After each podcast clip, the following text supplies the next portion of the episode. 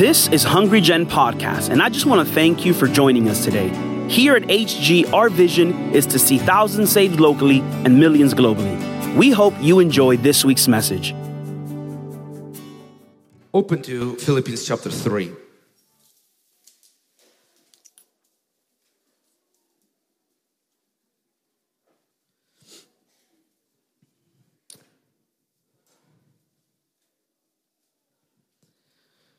Today, we, we had a powerful two days of deliverance. God did so much today. We're going to pray for baptism of the Holy Spirit and uh, we're going to pray some more for healing. Uh, and today, I want to, because most of you here are from out of town, you're here, I want to leave you with something a word from God, a direction from God that you can go back home and to begin to cultivate intimate relationship with God. That you go home, that you begin to grow in your relationship with God and grow in the knowledge of God. Deliverance is not a finish line. Deliverance is just a starting point. Deliverance is a starting point for your growth and knowledge in God. Is a starting point for your discipleship. As Pastor Vlad mentioned yesterday, can I get a little bit on the monitors? As Pastor Vlad mentioned yesterday that um, deliver, discipleship without deliverance is impossible. It's gonna create a lot of frustration in your life. But when you receive freedom from God, when you got delivered, the next, you, it's not an arrival. It's not a time to begin to live for yourself. It's a time where you can begin to pursue God and a knowledge of God passionately. This is where you are unleashed. This is where the chains fall off and you can freely run after Jesus. Amen.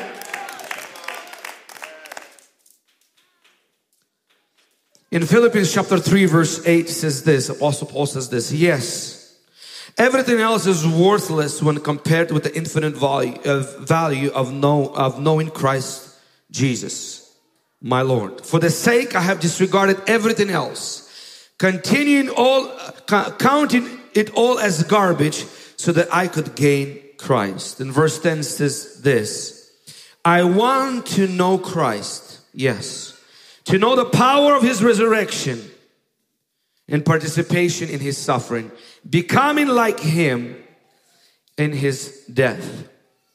Jesus being on earth, walking with his disciples, training his disciples. In chapter, chapter uh, John chapter 17 verse 3, he's praying his final prayer for his disciples. And he says this, now that is eternal life, that they know you, the only true God, and Jesus Christ, who you have sent. Second Peter chapter 3 verse 18 says this, but grow in the grace and the knowledge of our Lord and Savior Jesus Christ. To him be the glory both now and forever. Our goal and our pursuit is that we grow in the knowledge of Jesus that we, like Apostle Paul says, that I disregard everything, that I count everything as garbage, as rubbish, to, to pursue the knowledge of Jesus Christ, to pursue the knowledge of God. See, because if you don't know God, you can't worship Him as God. You can only worship God to the level of your knowledge of Him. You can only serve God and be committed to God to the knowledge of your level and your, to the revelation that you have of God. Some of us, we struggle in our relation, in our relationship with God and our commitment to God is because we have very shallow knowledge of God. We struggle in the intimacy with God we struggle to connect with God because we have very limited understanding of who God is, of His love for us, of His character, of who He is. Oftentimes we struggle in our prayer with God because we don't know who we're praying to. Oftentimes we come in our prayer to God and we beg Him as if He doesn't want to give us something and we're like twisting His arm and trying to get Him into submission. God, give it to me without understanding and knowing that all the good and perfect gifts come from the Father above, and He's our Father. We are His children, and we're not praying to squeeze it out of Him. We're praying to cultivate a relationship with Him, to cultivate intimacy with Him, and then with simple petition, childlike faith, when we ask, He gives it to us. Sometimes we strive to we, we, we, we strive in our walk with God instead of living out of that place knowing that God loves us. And living out, not out of the place of striving and works, but out of the place of sonship, the, out of the place that He's our Father, living out of, out of the knowledge of God. And Jesus' prayer for His disciple was, Lord, that they might know you. I want to give you four practical things today as you're going to go home, travel back home. How to grow in the knowledge of God. First and foremost, it's the Word of God. Word of God is a love letter written to us from God. Word of God is, is what reveals the true nature of God. Word of God is true there is no lie in it. And it's that truth that sets us free. Word of God is what reveals the character of God, is what reveals the heart of God to us, is what reveals the intent of God for your life. Commit yourself to the reading of God's word. But moreover, commit not just to the reading of God's word, but so that the word begins to read you. It's a different type of reading. Where the Word of God not just uh, speaks to you on the cognitive level, but it touches your heart. It transforms your heart. It transforms your life. Some two, two and a half years ago, I began to pray and ask God, Lord, I want to know you more. And God really put on my heart, uh, instead of just reading through the Bible that that that year, three years now. Instead of just going through the Bible um, like I would normally do, do a Bible reading plan and just go from Genesis to Revelation to read it through, but God really put on my heart just to take first books, first four books of the Gospel, and just to begin to study Jesus to begin to find out what what he, what was he like to begin to see how he was thinking, what he was doing, how he was acting, what manner of a man he was. And ever since, even in the beginning of this year, I thought, okay, well, I've been in these four books. I read them a couple dozens of times already. Uh, since that year, I, I want to move on and, and, and go on further, maybe, you know, get back to the whole Bible reading plan for this, for this coming year. And I just felt like God said, stay a little longer. I want to reveal myself to you. I want to I want you to see who I am in your life so that you can be transformed into my image so that you can talk like me so that you can act like me so that you can pray like me so you can have a revelation of the Father that I had. I want to challenge you to not just read the Word of God, but be transformed by it. Spend time in God's Word. That's number one. Number two, Holy Spirit reveals Jesus to us. Cultivate relationship with the Holy Spirit. In John chapter 15 verse 12 uh, 26 says this when advocate comes whom i will send to you from the father the spirit of truth who goes from the father he will testify about me holy spirit wants to reveal jesus to you uh, this is where all of these all of these four points that i'm gonna give it to you they're practical but they're all interchangeable but yet very distinct in its nature. Holy Spirit is the one that will take the scripture first and foremost and will reveal to you something that you read maybe a thousand times. But he will point it out. Like a few months ago, I was reading and I said, just that's how I begin to read the Bible.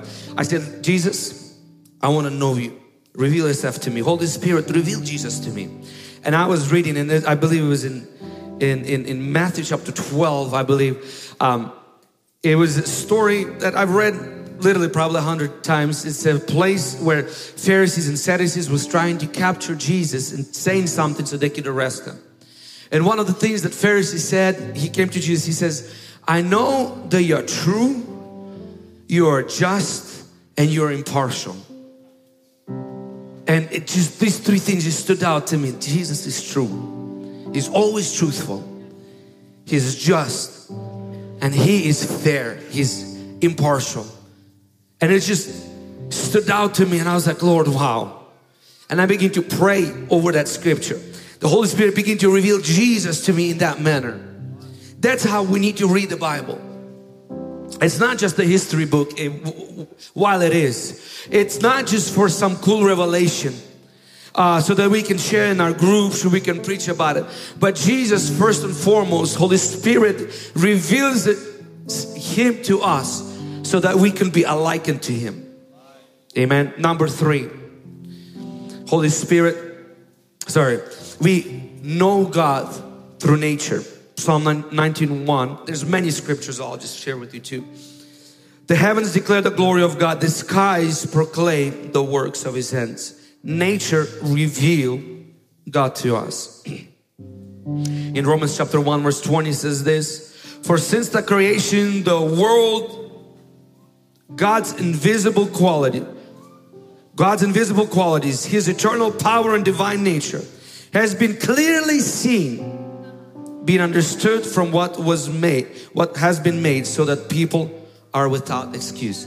What, what Apostle Paul saying to Romans that you have no excuse not to know God. Because even the nature declares his wonderful works. Even the nature declares his mysteries. Even the nature declares his goodness. Bible says in another place in the psalm, the nature declares his unfailing love. Practically this, which I, I something that I begin to practice very recently, inspired by Pastor Vlad uh, is, is to have these times where you get away with the Lord and go out in the nature. Go out in nature. Uh, for me, sometimes it often looks like a look at, looks like a drive through, especially the Pacific Northwest. It's such a beautiful, beautiful state, beautiful area. When you see the rivers, when you see the lakes, when you see the mountains, um, and you just take time to take it in and plunder on the greatness and goodness of God.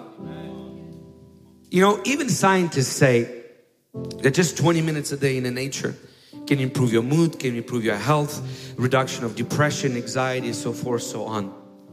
Because you're literally looking at God and His creation. I want to encourage you to take time with the Word of God, with the Spirit of God, Go out for a walk by the river. Sit out at by, by uh, maybe in the backyard at the fire and just meditate on God. Go out on a, on a hike. I mean, I don't like hikes because I don't see no point of going up, wasting all the energy and then coming down for no reason. But they say it's good for your health, you know, so I like going to a destination. That's my preference. But, you know, but it, it does have a destination. Destination is to know God. Destination is to know God. And just be with the Lord. Scripture calls us to be with God. Jesus went to be, withdrew to different places to be with Him.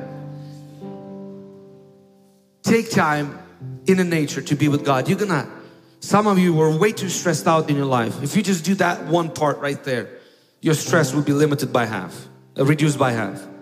Your anxiety and worries When you look at these mountain ranges, the beautiful mountain ranges that we hear, uh, we have here in Northwest, and you see how great and magnificent, magnificent they are, and how God took time to create it so beautifully and so mightily. You look at your problem, that's all of a sudden is going to become so small, and you're going to be God. You're so great. If you've done this for this life, I don't want to say lifeless nature, but soulless nature, how much more you can do for me who has your soul, who carries your spirit inside of me. Number four is your experiences. There's many scriptures, but I'll share with you one, Joshua 4, uh, verses 6 through 7. When will you, when will you, when, sorry, we will use these stones to build a memorial. In the future, your children will ask you, What do these stones mean? Then you can tell them, They remind us that the Jordan River stopped flowing when the ark of God, uh, of the Lord's covenant, went across. The stones will stand as a memorial among the people of Israel forever. There are things that God will bring you through that unless you go through it, you will not know the nature of God. You can read about it, you can hear testimonies about it, but it's unless you face a deadly sickness in your life and God healed you from it, you will know God differently than the one that sits in the chair and says, Oh, yeah, praise God for your healing. Unless you face a deadly car accident and you know that it was only by God's hand that He spared your life you know Him as your protector. And it's, it's gonna mean completely different to you than just saying or even singing that He's my protector. Unless in those moments and times when you face serious lack and you're like, I can't provide for my children, for my family, I can't pay my bills, and something supernaturally came through, and you in that moment realize that God is your provider. Now you can hear all about it and you can know to a certain level, but when you experience Him as your provider, it means completely different. Next time when you sing a song, God, you're my provider, you're not just thinking, you're not just singing out of your mind, you're singing out of your heart. Next time you're singing, Lord, you have saved my life. You're not just singing it because, uh, you know, you know somebody that God saved, protected, but you truly rescued you. When you sing next time, God, you are my healer, you're not just singing, knowing some testimonies of friends that God healed, but God has healed you, and it just means completely different. Use these four means to know God. Use these four means to pursue the knowledge of God when you read Bible, search out for Jesus. When you read your Bible, search out for the Father, for His characteristics, for His manners, for His intent for you and your life. Don't just read it so that you could put a check mark in your mind that you read the Bible for the day. Hallelujah. Hallelujah. See, my message today, by the way, is cultivating the intimacy with God. So that's just the first point. See, you truly you can't have an intimacy with God unless you know how to please Him. But you can't please God unless you know Him.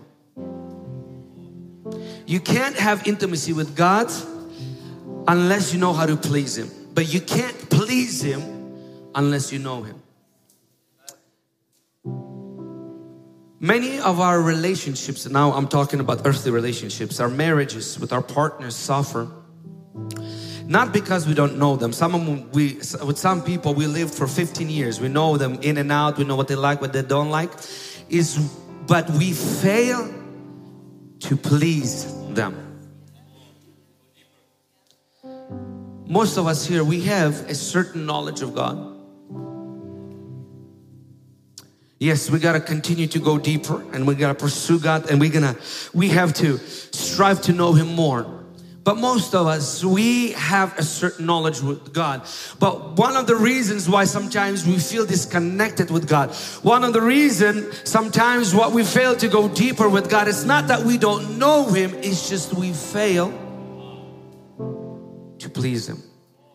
We fail to learn what He likes. Oftentimes, when we come to God, we give Him our best instead of giving Him what, we, what He likes. You know, uh, Gary, uh, Gary Chapman, I believe, wrote the book on five languages of love. And he said the statement that he said, oftentimes we like to love people or express our love to people the way we like to be loved. And then he, the point of the book is, I highly recommend for everybody to read, especially if you have a struggling marriage, is to learn the love language of your spouse, there's five love languages, and learn to please them. Some of you in your relationship, in your marriage, your intimacy is struggling is because you think intimacy starts in bed. When you strip yourself naked, come on, let's get it on. That's not that's not the way it works. It starts way before that. It starts way before that. Now, women understand what I'm talking about. Our guys are the ones that slow to come to that. And um, you know, God rebuked Israel one, uh, not once. I wish it was once. There was so many times. Whole New Testament is God rebuking Israel. But there was instances where God rebuked His people and called them a harlot and prostitute because they used God to satisfy their own needs. And how many of our marriages suffer because we're selfish in our nature and we use the people, we use our partner to satisfy our needs. We pray to God because we need something. We we we we uh, we come to morning prayer when we have problems, we have pain in our body, when we have shortage in our finances. And listen, God is good, and He will help you, but you will never have true intimacy with God. He might give you something you ask for based on because you you are His child and He loves you, but you will not have closeness with God. Prayer does not produce closeness with God, intimacy does. And not every time you pray, you have intimacy with the Lord. Are you with me? Ephesians chapter 5, verse 10 says this and try to discern what pleases the Lord. Try to discern what pleases the Lord. Knowledge of God should lead us to the place where we seek to please God. You read the scriptures because you're trying to figure out what does God like so that I can please him. Listen, I'm not talking about works right now. I'm not talking about what is the scripture that says we cannot uh, Romans chapter 8 verse 8 those who are in flesh cannot please God. I'm not talking about pleasing God out of our flesh. Pharisees tried to do that. They even tied out of the leaves of the trees. They kept things regularly, but they didn't have intimacy. You can't please God out of flesh. I'm talking about searching the scriptures to know God so that you can please Him.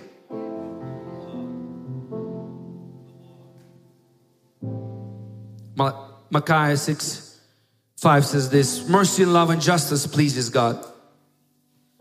And what shall I come before the Lord and bow myself before God on high? Shall I come before Him with burnt offerings, with calves a year old?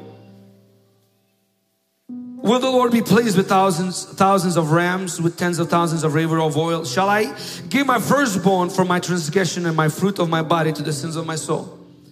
He has told you, oh man, what is good? See, God is telling you what He wants. You don't have to guess. You know, sometimes in relationships, you know, you have that silent partner and then you have to guess, you read their mind what they want. God has spared you of that. He told you literally everything He wants. All you have to do is search out the scripture. And what does the Lord require of you? But to do justice, love, love kindness, and walk in hum, eh, humility with your God. What else God likes? Hebrew chapter 11 verse 6. Without faith it is impossible to please Him. God loves faith. God loves pure trust in Him. See, when you read the scripture, don't just read it. Oh, God loves faith. I'm going to use faith to get something out of God. Wrong motive.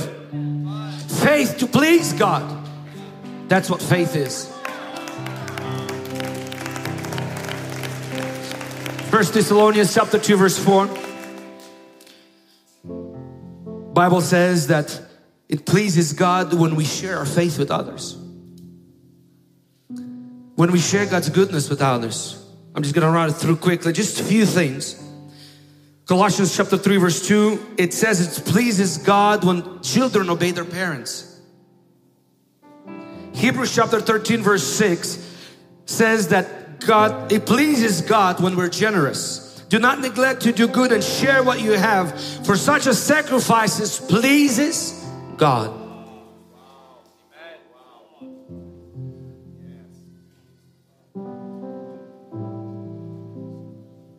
Bible says Enoch pleased God and he was no more.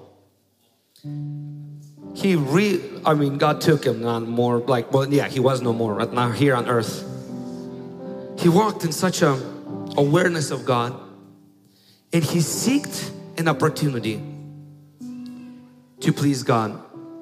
You know, me and my wife, we've been married for a long time, and I know what she likes and she doesn't like.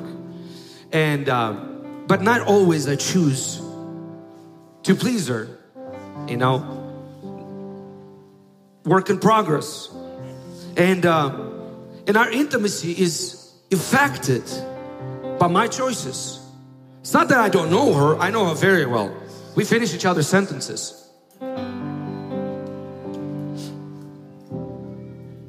But it's the desire to please her, it's that drive to find an opportunity and moments where I can make her feel special. And that changes. You know, one advice one man of God as a Slavic Shishin, what's his name? Shishikin told me, he said, he said advice that he received from another minister when he just got married. He said to the man, he said to him, as a man, you must live your life in such a way that you never have to ask for sex. Live your life treating a woman in such a way that she will always be available and willing to be intimate with you. To live our life with God in such a way, constantly cultivating intimacy, constantly looking for opportunity to please Him, constantly looking, Lord, what is that will please you today? God, what are, what are you like? What would you like? And every day He will find opportunities and moments. Sometimes it will look like in a moment where, where you're walking and God drops something in your spirit and says, go talk to this person. You go talk to me, encourage them. God says, yeah, I'm pleased with that because you helped and encouraged somebody. The other time God will drop in your spirit to wake you up in the middle of the night and you're perfectly not tired and you sense God's calling you to prayer because He's seeking a moment that pleases Him to be with you in a moment that you respond to that. You look for opportunities to be with Him and to please Him. It happens many different ways, but you won't know it. You will miss it unless you know Him, what He wants, what He likes, and you seek out to please Him. And ple pleasing the Lord will lead to an intimacy. It's just to be a byproduct. Intimacy, lust, produces fruit. Intimacy produces fruit. Intimacy is a privilege for a very specific people.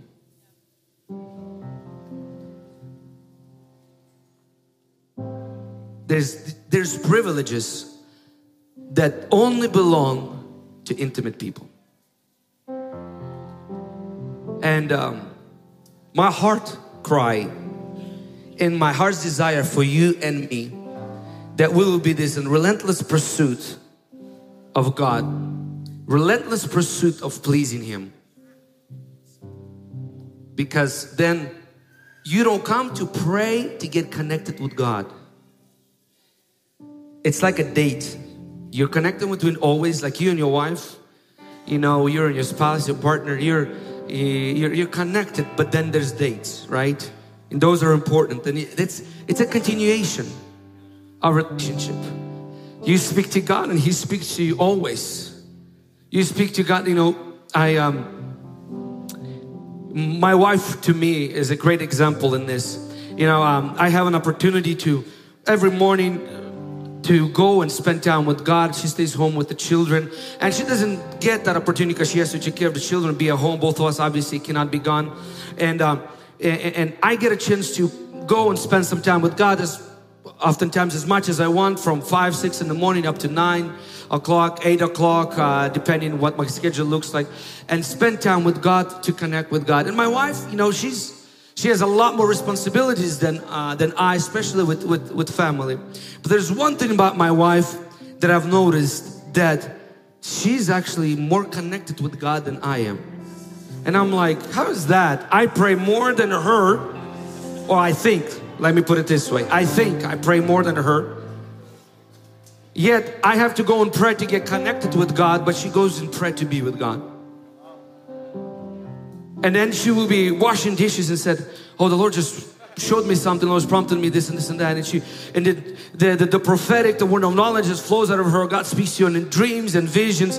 I, I mean, and, and I oftentimes I'm the one that's seen on the front doing that, but I'm learning from her really because you know, she just cultivated that connection that everywhere she goes, then God puts on her heart. One time, God dropped on her heart to text somebody who did not come for a home group for a while get connected. She, she sensed that urgency. Then she calls that person, and that person was on the way to abortion clinic to abort her baby.